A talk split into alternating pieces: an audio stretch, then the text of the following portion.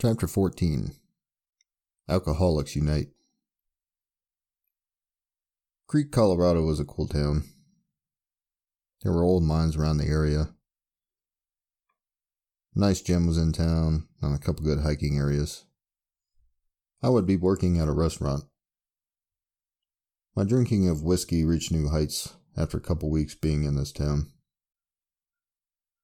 I arrived in May, and by July, I was a full blown, highly functional alcoholic. I would usually only get four hours sleep, wake up with crazy whiskey shakes, down three or four shots, and fill my flask so I could drink at work.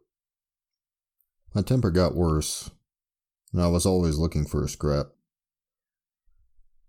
A lot of people in town drank the devil juice. I was at the local bar six nights a week.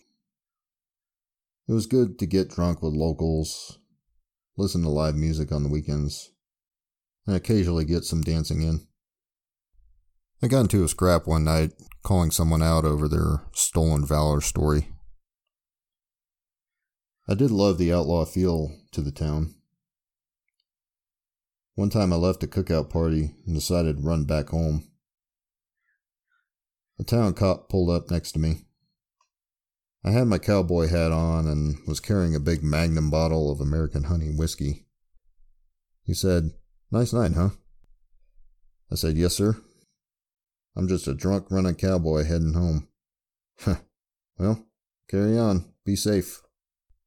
Come the beginning of October, I would be banned from the town bar. This turned out to be great. I drank much less and worked out more. I was also able to hold a two step lesson class at a place called Elks Lodge in town. That lasted a month and a half. The new year came around and I was looking at the woofing thing again. I would end up going back to Arizona. The first spot would be a real ranch. There would be a lot of horse work. Did some cattle drives once or twice a week. Also did horseshoeing, which was definitely one of the more humbling experiences of my life. Spent about two months there, then went to another town to milk goats again.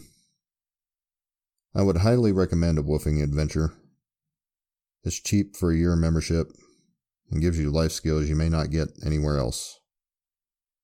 After this adventure, I would head back to the town of Clark, Colorado, and eventually welcome psychedelics back into my life.